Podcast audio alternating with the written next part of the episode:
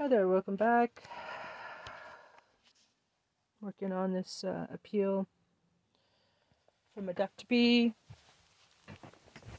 Going to be kind of like an omnibus. Let's see what's going on. Uh, wanted to just kind of like distract, uh, you know, distract myself, but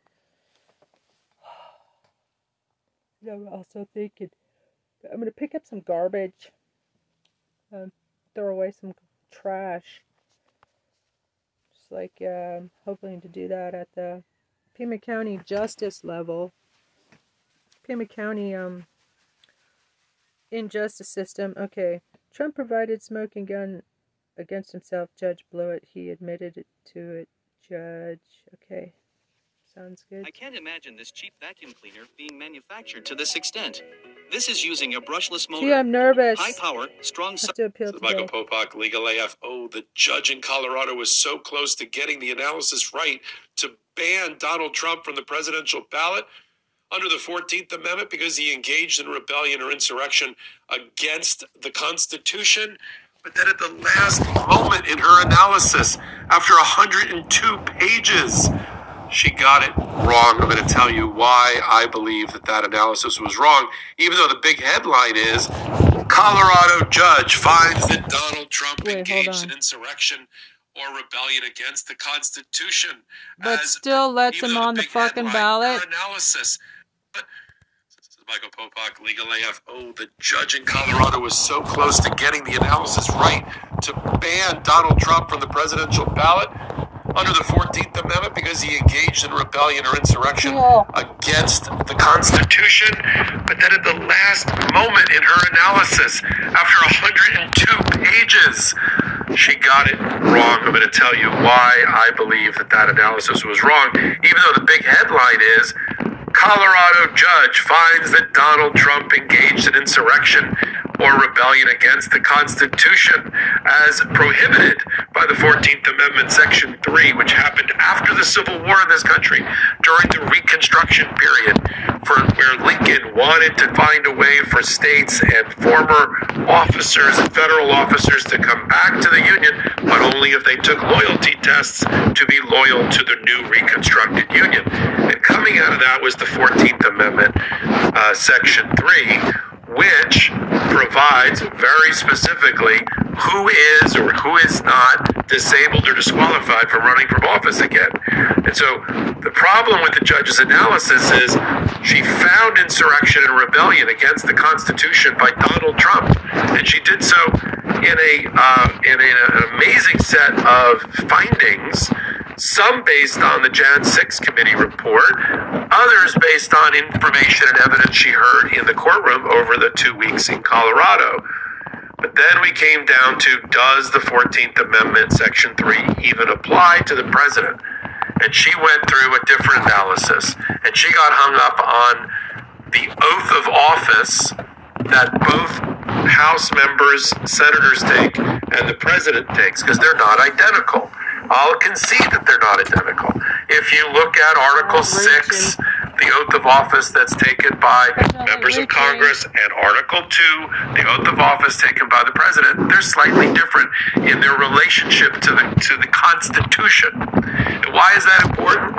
Because if you if the uh, look at the Article 14 analysis, Article 14, Section 3 says under that oath that no person shall be a senator, a representative, meaning a House member, or um, an elector for president or vice president, or hold any office under the United States, okay, who has previously taken an oath to support the Constitution of the United States, to support the Constitution of the United States, shall have engaged in insurrection or rebellion against the same, the same meaning the Constitution.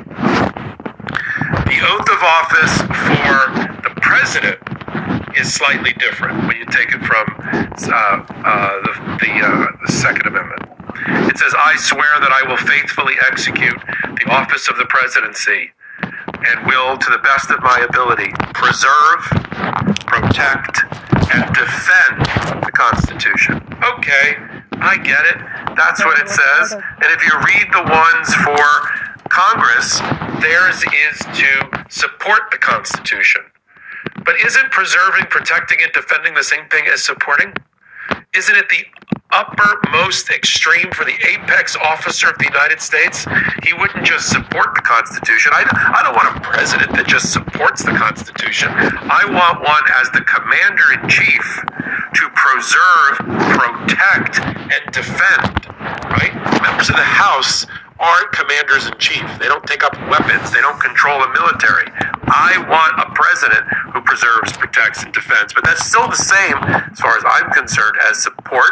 And there's nothing in the juris, in the jurisprudence in the case law that suggests that the oath of office is being slightly different. The president wearing the commander in chief hat to defend and protect and preserve the Constitution. The last line of defense against that right that that document and what it means for our country and the regular old senator and congressman just having to um, uh, uh, just having to uh, uh, support it means that oh well therefore article 14 section 3 which only says support must only be referring to people like senators and congressmen. It makes that argument i'm sorry judge wallace makes no sense because senators and representatives are mentioned by name already and so all you're left with is federal officers. And how do I know that Donald Trump is a federal officer who supports the Constitution and took such an oath and therefore is subject to Article 4, uh, the uh, uh, 14th Amendment? Because he said that he was a federal officer just recently when he tried to take the case of E. Jean Carroll's rape and defamation case out of state court and try to take it to federal court. He used the federal officer removal statute.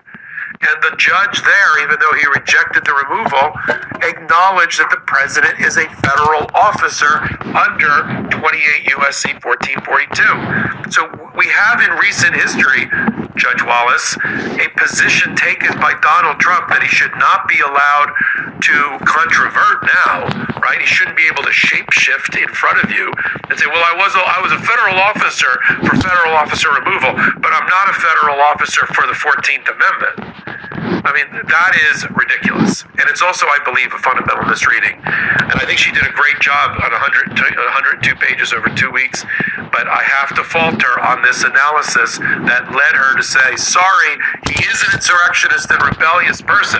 He did engage in that against the Constitution, but because he's the defender, preserver, and protector of the Constitution, I find the 14th Amendment is vague. I can't figure it out about whether uh, support is the same thing as preserve, protect, and defend. Look, this was the argument that I thought was ridiculous when it was raised, raised by Donald Trump's uh, brief, but this is the one that she latched onto to sort of punt the ball at the end, right at the moment where you think, okay, 102, 101 pages of analysis going in the right direction. Got it.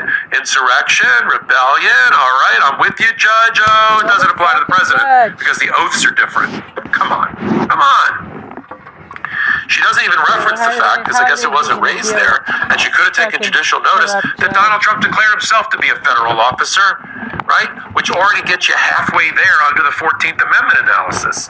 Because if he's a federal officer, then you just got to say, isn't the equivalency of preserve, protect, and defend the exact same thing as as support? What is a support? That's the lower level. He has to do even more so now she's created a rebellious president exception to the 14th Amendment.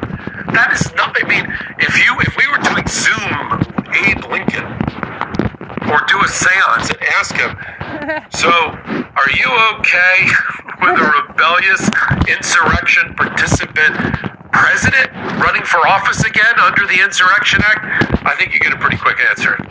No. That's why we we started to list. Now I'm talking like Abe Lincoln. That's why we started to list the officers and the House and the senators, but then we had a broad provision that said if you're anybody else who's a federal officer who's taken an oath concerning the Constitution of the United States, you're going to be unable to run for office unless Congress takes away that disability. And the reason that that was in there is because if you swore an oath to a state constitution, they were less concerned about that. right? This is Reconstruction period in American history. This is the period of time where the North defeated the South and slavery was at it was hung in the balance about where that would be allowed or not. Um, and so that's what they fought that war over. So from 1866 to 1877, you know, Lincoln and post Lincoln, they're trying to put the Union back together again. And they had a series of loyalty tests and loyalty oaths that were required. Lots of bills. This is one. This 14th Amendment is one of more than a dozen bills nationally that were proposed and or passed during that time period for loyalty tests to be enacted to make sure that whoever was coming back through the Union front door, coming home, right, was a loyalist. And that was the only way to do it. This was the litmus test. This is another example of it.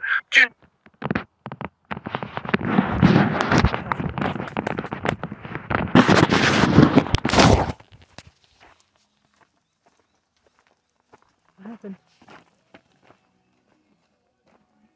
Really, it's uh, freezing.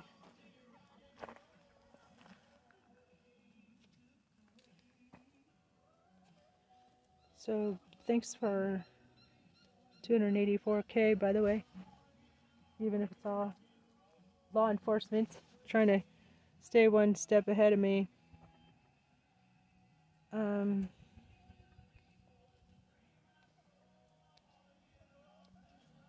just like closed for some reason.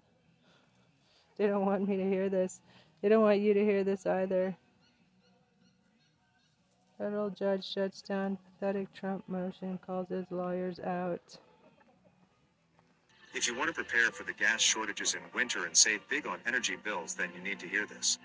This is Michael Popak, Legal AF, in a new ruling. A federal judge has ruled that there is nothing prejudicial to Donald Trump to have his indictment in the DC election interference case uh, talk about and mention the Jan 6th insurrection and attack on the Capitol. Yes, you heard me right. You might be thinking to yourself, well, of course the Jan 6 insurrection is relevant to the DC election interference conspiracy case against Donald Trump. He caused it. We all know that from the Jan 6 committee and its report and all the hearings that they had and the evidence that we know, and basically our own eyeballs watching the video of the speech on the ellipse led and then pointing that fomented crowd, out of control, manic crowd at the Capitol by Donald Trump, and then telling them he was going to lead the charge as he ran the other way to the White House. Um, so we know that. So the fact that the indictment mentioned it is not news, and it's not prejudicial. And the judge has ruled because Donald Trump made a series of motions a couple of weeks ago. We talked about all four of them, and one of them was a motion to strike inflammatory allegations. Oh my! The Jan 6th insurrection was mentioned, and that's not even part of the indictment's conspiracy charges against Donald Trump. Why is it in there? Take it out, Judge. It's prejudicial. It's not relevant. Judge said you don't meet the standard for having that information struck. First of all, under the law, The only reason he's not in jail is of, of, because of the every federal court. In order to have allegations of an indictment or a lawsuit stricken, it has to be both irrelevant and highly prejudicial. You have to meet both tests. You have to get over both hurdles. Donald Trump didn't get over any of the hurdles. First thing that, that, that uh, in a three-page the withering order by the judge I have here that she said is let's put aside relevancy for a minute. You have to show both irrelevancy and that it's highly prejudicial. And you don't do any of that. In fact, all you do, and I'll quote from the, the order in a minute, all you do, Trump lawyers, according to the judge, is that you make your own inflammatory and unsupported allegations in your briefing. But on the on the one spot where you had to tell me what is inflammatory and prejudicial, you spend one paragraph on it and you don't even get that right. And so for those grounds, it stays in the indictment. And it stays in the indictment for another major reason the judge reminded them, which is the indictment is not evidence. And the indictment is not going to the jury. The jury doesn't get a copy of the indictment. Some people might think that's strange. But in civil practice and criminal practice, the pleadings, this case in criminal court, the indictment doesn't generally go to the jury. The jury gets instructed on the law It gets instructed about the counts of the indictment. You know, these are the four counts for criminal conspiracy against Donald Trump for obstruction and election interference. Here are the elements of those counts. Here's what has to be shown under jury instructions. But the, the facts that were alleged in the indictment have to show up in court through witnesses and documents and evidence. It, it, you know, you can't just hand the judge, the uh, the jury, the indictment. Here's the indictment. Follow along. It's the burden is on the prosecution to show beyond a reasonable doubt with with testimony. Here, here's here's some novelness, novelty. Making up words now. Novelty for the Trump side.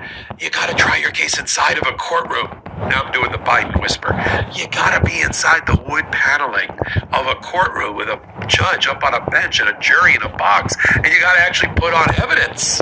You can't try your case in the street or on social media, right? Or in rallies. That's not evidence. Okay? Evidence is what goes on inside the four walls of the courtroom and in front of the bench, in front of the bar. Okay? So the judge said it's not indictment, it doesn't even go to the jury. The prosecutors have to bring in live witnesses, transcripts, testimony, documents, evidence, circumstantial, you know, demonstrative, whatever it's going to be, the burden is on them. On the scales of justice, it has to be beyond a reasonable doubt. That is that unique standard of burden that the prosecutors have. So they can't rely and lean on the indictment. It doesn't matter how detailed the indictment is. The indictment is to give notice, proper notice to the defendant of what the case is against him or her before the trial. And for the public to understand the public charges before a trial. It's then up to the um, to the prosecutors to prove their case and bring in the evidence. That's why there can't be prejudice about what's mentioned in the indictment because the indictment is not going to the jury. Now, what we're going to see to anticipate the next move of the checkers playing Trump lawyers as the prosecutors are playing like four level chess is they're going to make a motion in limine to limit, if you will, to preclude certain references before the trial to the Jan 6 insurrection. We just got a preview because they want it stricken from the indictment. And now we're going to see later as we get closer to the trial in March, motion practice they're going to bring, obviously, to try to get rid of references to Jan 6. Now, some people might be scratching their head saying, isn't Jan 6 at the heart of the entire criminal case? And the reality is that it is not. It was the heart, it was like the sixth step in the chain, sixth link in the chain by the Jan 6 committee argue when all else failed and Donald Trump's, you know, attacks on elected officials, attacks on election officials, uh, calling people looking for fraud, you know, using fake electors, going after, you know, uh, uh, Mike Pence and the pressure campaign on Mike Pence. And then when all else failed, he tried to blow up the Capitol to stop the peaceful transfer of power. That was Jan 6. It was a little more artfully done in the indictment, although there's been a little bit of a, I think, a change in approach by Jack Smith. He didn't make as part of an element of one of the crimes, or part of the facts supporting an element, that there was the Jan 6th insurrection was caused by or uh, uh, by Donald Trump. Instead, he was more nuanced. He said that Trump and his supporters used right used the distraction and the diversionary tactic of the Jan 6th event without laying blame on their feet to accomplish certain other tasks, right? So it was very subtle. One of the reasons we speculate here on Legal AF that Jack Smith did that is to avoid any argument of either double jeopardy or an argument now being raised by Donald Trump that the, the Senate and the House in the impeachment process and the trial of Donald Trump on Jan 6 already absolved him of things related to Jan 6 because, of course, the Republican controlled at the time Senate didn't convict him of the impeachment, which is the, a form of indictment, in the House of Donald Trump by the House managers who were democratically appointed or get democratically elected. And so to avoid that whole problem about who caused Jan 6 and was Donald Trump already tried on that that issue already, they just skirted it, mentioned it in the indictment because of course it, you know how do you ignore you know the attack on the Capitol, the cradle of democracy, by followers of the guy that just gave the speech and pointed them at the direction with armed, not and without having to go through magnetometers, without being disarmed, pointed them at his political foes and adversaries, which are known as D's, Democrats. How do you avoid that? You can't. And that's what the judge said. Let me read to you from her order. Camo's Black Friday deals on Now Live.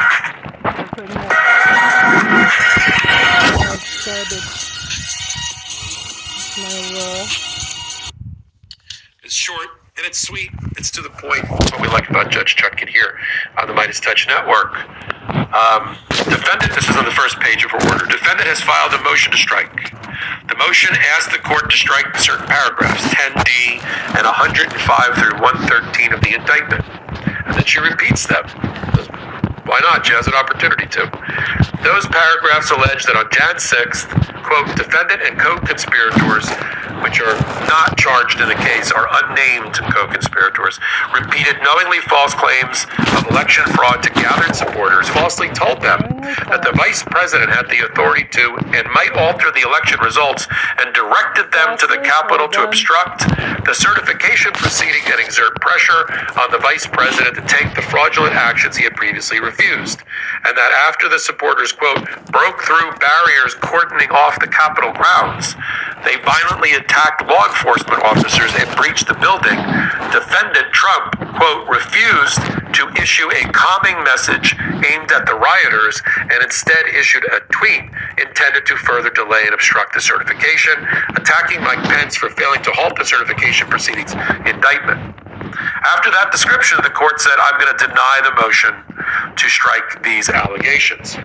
And then goes into the federal rule that governs in this area, because as I tell my, my uh, young associates who work for me, first thing you got to do is understand the rules of the road and the owner's manual for the case that you're in. What is the rules of criminal procedure? What are the chamber rules for the judge?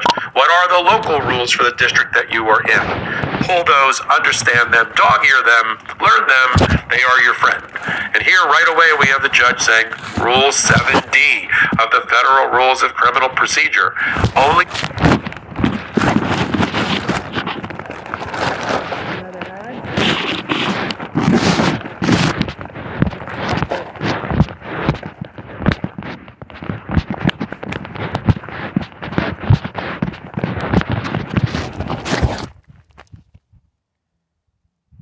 Again. They don't want you to hear this stuff. This is called Federal Judge Shuts Down Pathetic Trump Motion, Calls His Lawyers Out. Don't want me to learn from this.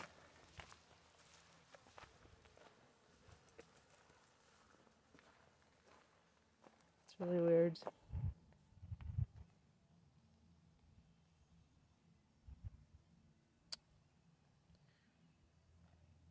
Falsely told them.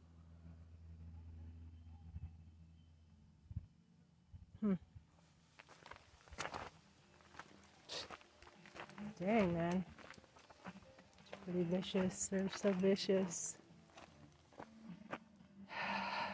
You're so vicious. Pima County Attorney's Office.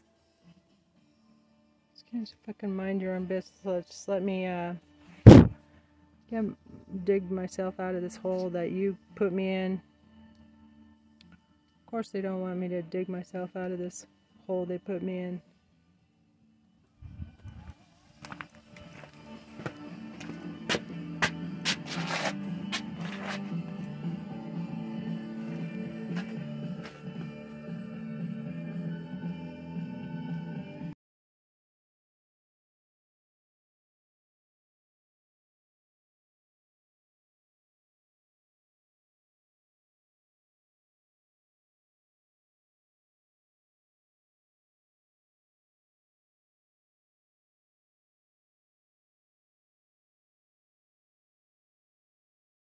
You be my lawyer? Question mark HMU.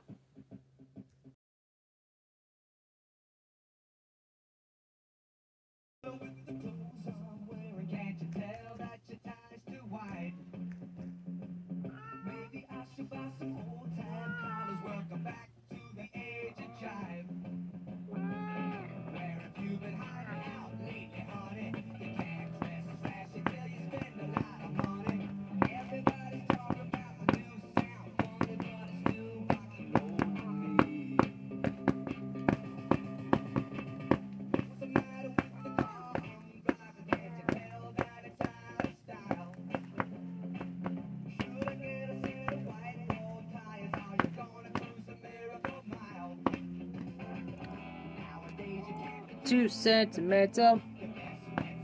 Baby blue continental.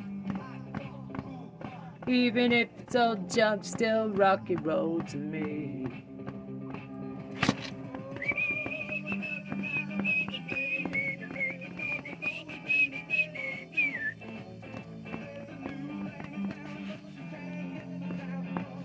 In a magazine.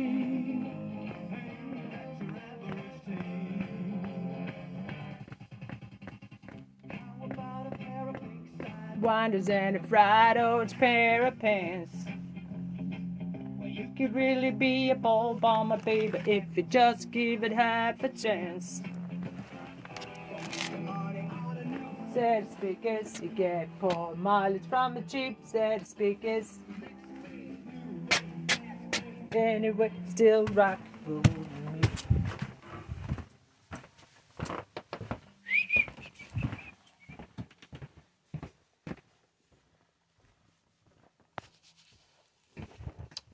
Right. So I said, Hey, Michael, thanks for all you do and thank you for your service. I'm learning so much from you that they shut this down so I can't hear it. Will you be my lawyer, HMU? It's still freezing like three spots. wow.